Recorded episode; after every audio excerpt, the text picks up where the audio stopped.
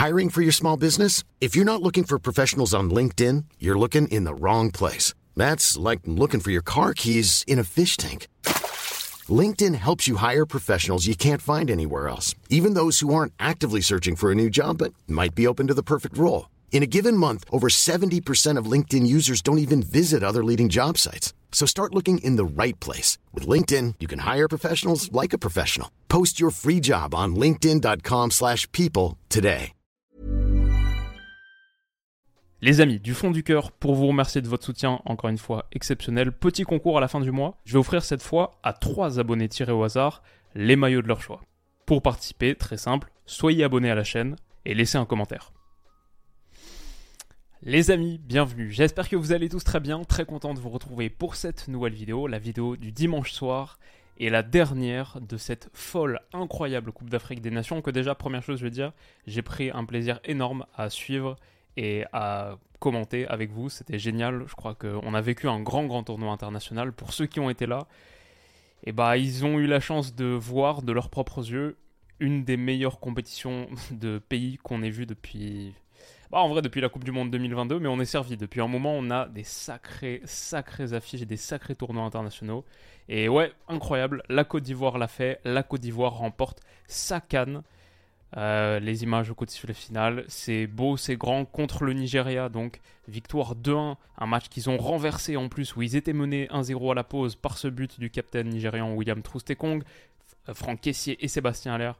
Donc, au bout du bout, permettent aux Ivoiriens, aux éléphants, de remporter leur canne, de broder la troisième étoile sur le maillot. Le monde entier mérite ce documentaire. C'est à la maison, remporter une canne où il y a quelques jours ça perdait 4-0 contre la Guinée équatoriale sur ce dernier match de phase de groupe, l'humiliation, les...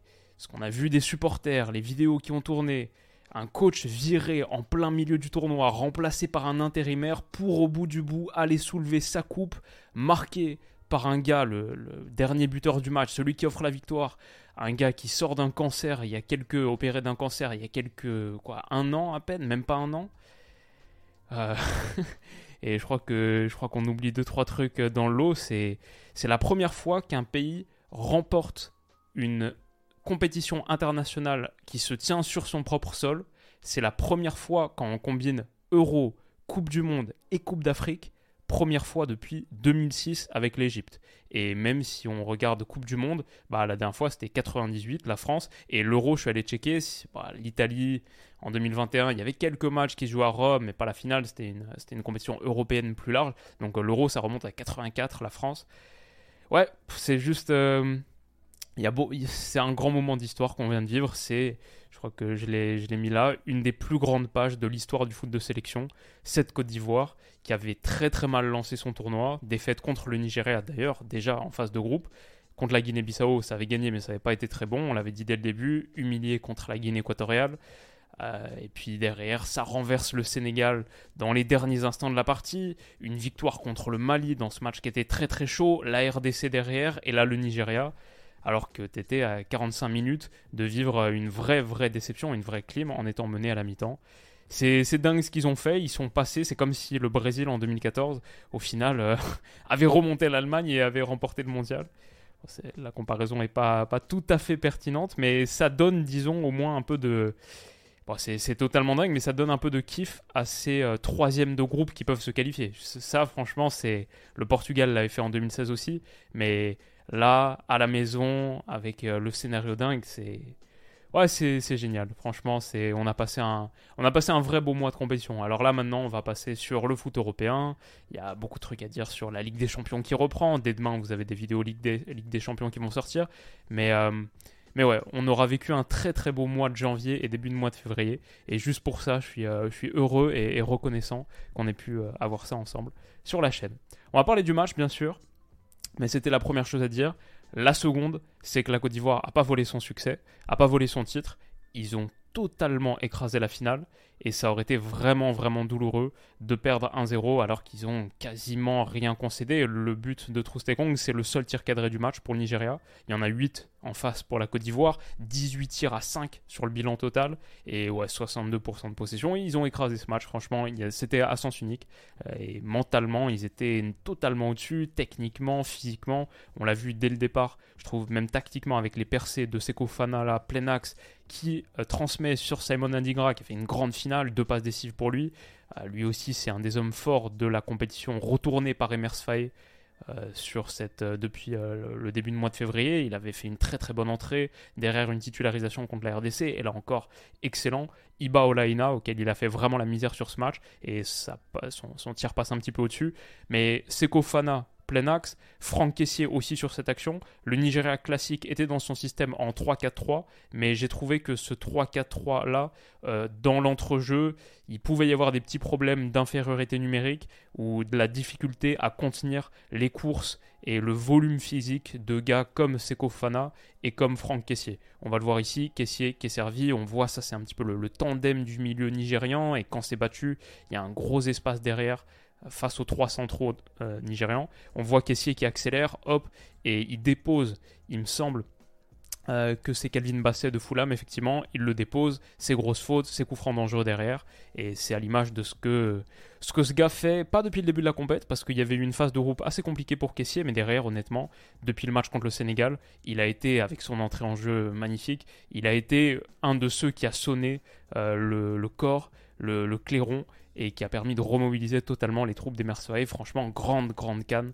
de Franck Caissier. Je ne sais pas qui sera élu meilleur joueur du tournoi à la fin, mais pour moi, ce serait pas choquant que ce soit lui. J'ai pas vu la célébration, j'ai pas vu la remise des trophées derrière. Là, j'ai voulu faire cette vidéo tout de suite dans la foulée. J'ai même pas pu voir le, lever de coupe. Je suis un peu. c'est un petit, euh, un petit regret, mais je reverrai les images demain et j'imagine, j'imagine que. Euh, il y a peut-être d'autres gars auxquels tu peux donner. Mais là, comme ça, je pense que meilleur joueur du tournoi, je, pense que, je pense que je donnerai à Cassier. On verra ce qui sera choisi euh, d'ici, euh, d'ici quelques minutes. Euh, sur cette séquence, par exemple, je vois une Côte d'Ivoire qui récupère des ballons hauts, la pression, la contre-pression. Ça, c'est à la suite d'une action où tu as Gislain Conan qui récupère, ça peut relancer un cycle de possession. Et Nigeria a vraiment pas vu le jour.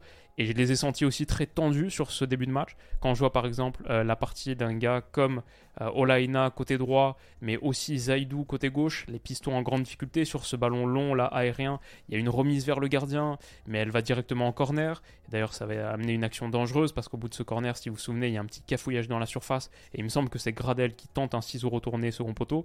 Euh, des moments de, tension, de nervosité côté nigérian, alors que cette Côte d'Ivoire qui était tellement en panique, stressée sur le début du tournoi, tendu, elle a totalement lâché les chevaux mentalement. Son changement d'approche sur la deuxième partie de cette canne, c'est une folie. C'est, c'est vraiment, vraiment spécial.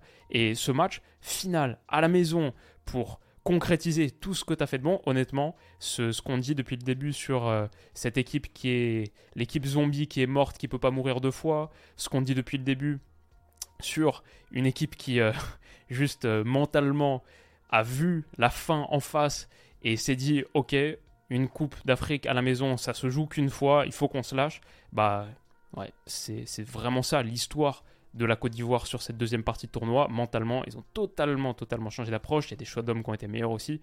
Mais, euh, mais alors qu'on voit une équipe vraiment euh, terrifiée sur la phase de groupe, là, il n'y a, y a, rien à redire. Et puis euh, physiquement, athlétiquement, l'approche, le niveau d'engagement, le Nigeria, impossible pour eux de respirer sur cette entame de match. Et voilà, au bout d'une trentaine de minutes, il y a zéro tir, zéro tir cadré, 6 déjà pour la Côte d'Ivoire. C'est une domination sans partage. Et on voit des séquences comme ici, Calvin Basset qui tente la relance depuis une position basse, c'est coupé tout de suite la pression de Jean-Michel Seri, la récupération, attaque dangereuse derrière. Et on voit sur cette transmission, honnêtement, il y a eu des séquences collectives de grande classe, comme là, appui sur Sébastien Allaire, ça remet derrière sur Caissier. Caissier, pas de gauche, il envoie un super ballon sur Simon Andigra, aile gauche. Et Adingra, il tire, c'est un tir cadré encore une fois, qui est repoussé par le gardien nigérian.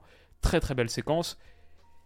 C'est dingue qu'après 30 minutes de domination aussi forte, c'est l'ouverture du score du Nigeria. Et alors, ça, je ne l'avais pas euh, vu vraiment et je ne l'avais pas totalement intégré avant de repasser les images pour cette vidéo. C'est Sébastien Haller qui est le premier fautif de l'action de l'ouverture du score du Nigeria. Donc, c'est beau que ce soit lui qui, se rattrape aussi sur cette fin de match avec le but de la victoire. C'est sur une touche là de Conan. Regardez à l'air, il tente une remise intérieure. On sait à quel point elles sont dangereuses là, comme ça sur des touches. Ces remises intérieures euh, où tu sais pas exactement, t'es pas totalement en contrôle de ce que tu fais et tu la mets hop comme ça, plein axe. C'est, ça peut être très très dangereux et c'est récupéré effectivement. Il me semble que c'est par Lookman qui transmet aile gauche. Ça arrive sur Olaina qui a avancé, tire contré par le très très bon retour de Kosunu, faut le dire. Euh, Kosunu aussi, c'est l'histoire d'un gars qui, qui revit depuis son match contre le Mali et qui est revenu. Euh, enfin, c'est assez extraordinaire. Il revient, tire contré, mais quand même corner. Et sur le corner, Troustekong saute plus au corier et la met au fond. C'est le vrai coup de froid. Honnêtement, c'est pas mérité pour Nigeria. Et, il va falloir s'en relever de ça. Pas facile de se relever de ça parce que tu as totalement dominé le, début de match, tu as l'emprise, tu as le contrôle, tu as les meilleures occasions, et sur un coup de pied arrêté, tu passes à 0-1. Derrière, tout de suite, euh, on voit Trostekong, derrière c'est la mi-temps. Le, Nigeria, je les vois rond central avant de rentrer au vestiaire. Euh, ça va pas être facile de les faire tomber. Défensivement, c'est une équipe qui est costaud quand même depuis le début du tournoi. Donc, euh, il y avait une sacrée tâche en face. Mais le défi il a été relevé avec brio parce que honnêtement la Côte d'Ivoire a pas changé d'approche. J'ai vu un Nigeria qui a vraiment perdu le rapport de force tactique. Je trouve qu'au milieu de terrain ils ont été totalement dominés et du coup ça a permis de, enfin ça a permis aux Ivoiriens de faire énormément reculer le bloc nigérian. Ça c'est ce qu'on a vu quasiment sur tout le match en vrai. Une ligne de 5 quasiment sur sa ligne de 16 mètres et des pistons qui ont, eu, qui ont été en grande difficulté. Simon Adnigra encore une fois sur Olaina, il lui fait extrêmement mal. Il centre euh, en première intention et c'est très très dangereux, c'est repoussé par le gardien nigérian dans les pieds de, je sais pas si c'est Gradel qui euh, en première intention, mais en tout cas c'est repoussé, stoppé, freiné par Calvin Bassa et c'est déjà un petit peu miraculeux que, euh, que la Côte d'Ivoire revienne pas à un partout au bout de, au bout de 5 minutes dans ce début de, de seconde période. Emers Faye applaudit. Un très bon euh, indicateur révélateur, je trouve, d'à quel point le Nigeria était pas bon dans ce match et en difficulté en vrai, malgré le fait qu'ils mènent 1-0, c'est qu'ils sont euh, les premiers à faire un changement au bout de 55 minutes de jeu. Chukwueze qui sort, euh, il a été quasiment invisible. Je suis pas allé regarder malheureusement les ballons touchés de part et d'autre. Est-ce que j'ai. Non, malheureusement, j'ai pas, la... pas la stat là sous les yeux. Mais je pense que lui, c'est famélique. Et comme la plupart des avant-centres, des, attaquants nigérians, Ozimen aussi, qui avait fait tellement mal sur un des matchs à élimination directe qu'on avait commenté, qui avait été le poison constant. On l'a pas beaucoup vu non plus, même si je crois qu'il se traînait une petite blessure hein, physiquement et il, me semblait en difficulté sur certaines séquences. Mais voilà, ça c'est l'image de ce match. Regardez à quel point le bloc nigérian, là, à l'heure de jeu, est tellement bas. 5-4 et je sais pas où est l'autre. Peut-être qu'Ozimène il est un petit peu derrière là, mais franchement, un rapport de force totalement dominé par la Côte d'Ivoire. Odilon Kosunu peut avancer sans difficulté et déclencher à cette distance. Ça semble être une frappe un petit peu euh, désespérée, mais ce n'était pas du tout le cas pour la Côte d'Ivoire, qui avait énormément de variété, qui a attaqué par les côtés, qui a attaqué à l'intérieur, qui a centré, qui a tiré de loin. Ils ont fait beaucoup de choses offensivement, et il faut dire aussi toutes les frappes lointaines étaient cadrées. Quand je pense à celle de Seko Fana, mais quand je vois aussi celle-ci d'Odilon Kosunu, qui est déviée, ça fait corner. Et il a eu raison de tenter, sa chance Odilon, parce que c'est sur ce corner, tapé donc par Adingra, que seul au second poteau, Caissier va égaliser. Un but clé dans le money time. Et ouais, en vrai, plus j'y pense, plus je me dis c'est impossible qu'il soit pas élu meilleur joueur du tournoi, vu les buts euh, hyper importants qu'il a marqués contre le Sénégal, encore une fois là, en finale, pour rétablir le score à un partout.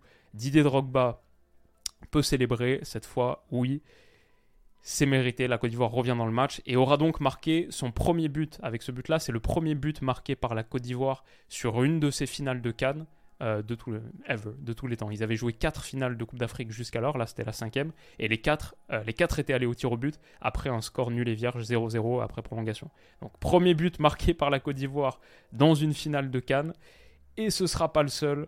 Alors il y a cette action très très dangereuse, encore une fois sur un débordement de caissier, encore une fois tête d'Adingra qui était dans tous les bons coups, et Sébastien Haller, oh là là là là, cette retournée acrobatique, alors là je me le mets, s'il le marque, euh, s'il marque ça, ça aurait été non seulement le but de sa carrière, mais ça aurait été un des buts les plus légendaires de ce siècle.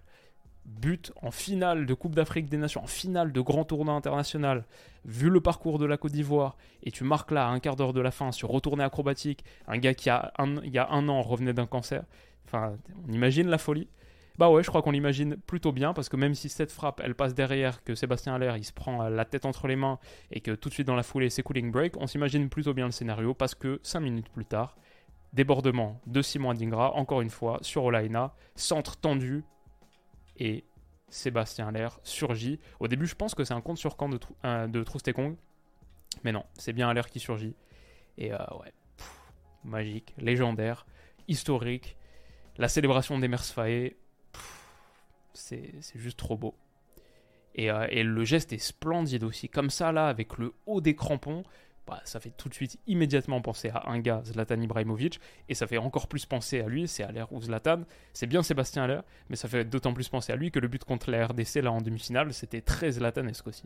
Donc euh, ouais, deux buts superbes euh, en demi et en finale pour un gars qui avait pas joué la phase de groupe, qui avait cette blessure, il avait joué peut-être quelques minutes à la fin contre la Guinée équatoriale, mais je dirais même pas si mes souvenirs sont bons, et qui en début de tournoi avait dit on est attendu, ce serait se cacher de dire qu'on n'est pas favori. Faut qu'on aille au bout. Il l'avait dit, il l'a fait. Grand, grand Sébastien Allaire. Grand Sébastien Allaire. Et ouais, ça c'est juste pour dire, parce qu'on s'arrête là-dessus, donc euh, magnifique. La Côte d'Ivoire l'a fait. Félicitations à eux. Et quelqu'un en a vécu. Magique. Ça c'est pour dire que demain, donc, on se penche sur la Champions. Ça reprend, ça reprend fort. Et vous aurez mon prono pour Paris Saint-Germain, Real Sociedad d'ici midi. Je pense lundi midi, c'est ce que je vais essayer de viser. Ça va faire un réveil très très tôt demain. Mais normalement, on devrait s'en sortir parce que c'est aussi une vidéo que je prépare sur certains angles depuis, depuis longtemps. Donc, euh, hâte de reprendre aussi la Coupe d'Europe, la, Champions. On fera des trucs sur l'Europa League aussi avec les, clubs français. On est, on est reparti très très fort. Et ce mois de janvier de Cannes, il nous a aussi permis de, se chauffer, de se remettre en rythme et de bien lancer l'année. C'était génial. J'espère que ça vous a plu. Passez une excellente nuit de sommeil ou semaine qui démarre, que vous soyez sur YouTube, en podcast, dans les transports, au bureau, je sais pas wherever. Merci d'être là et on se dit à bientôt. Prenez soin de vous les potes. Bisous.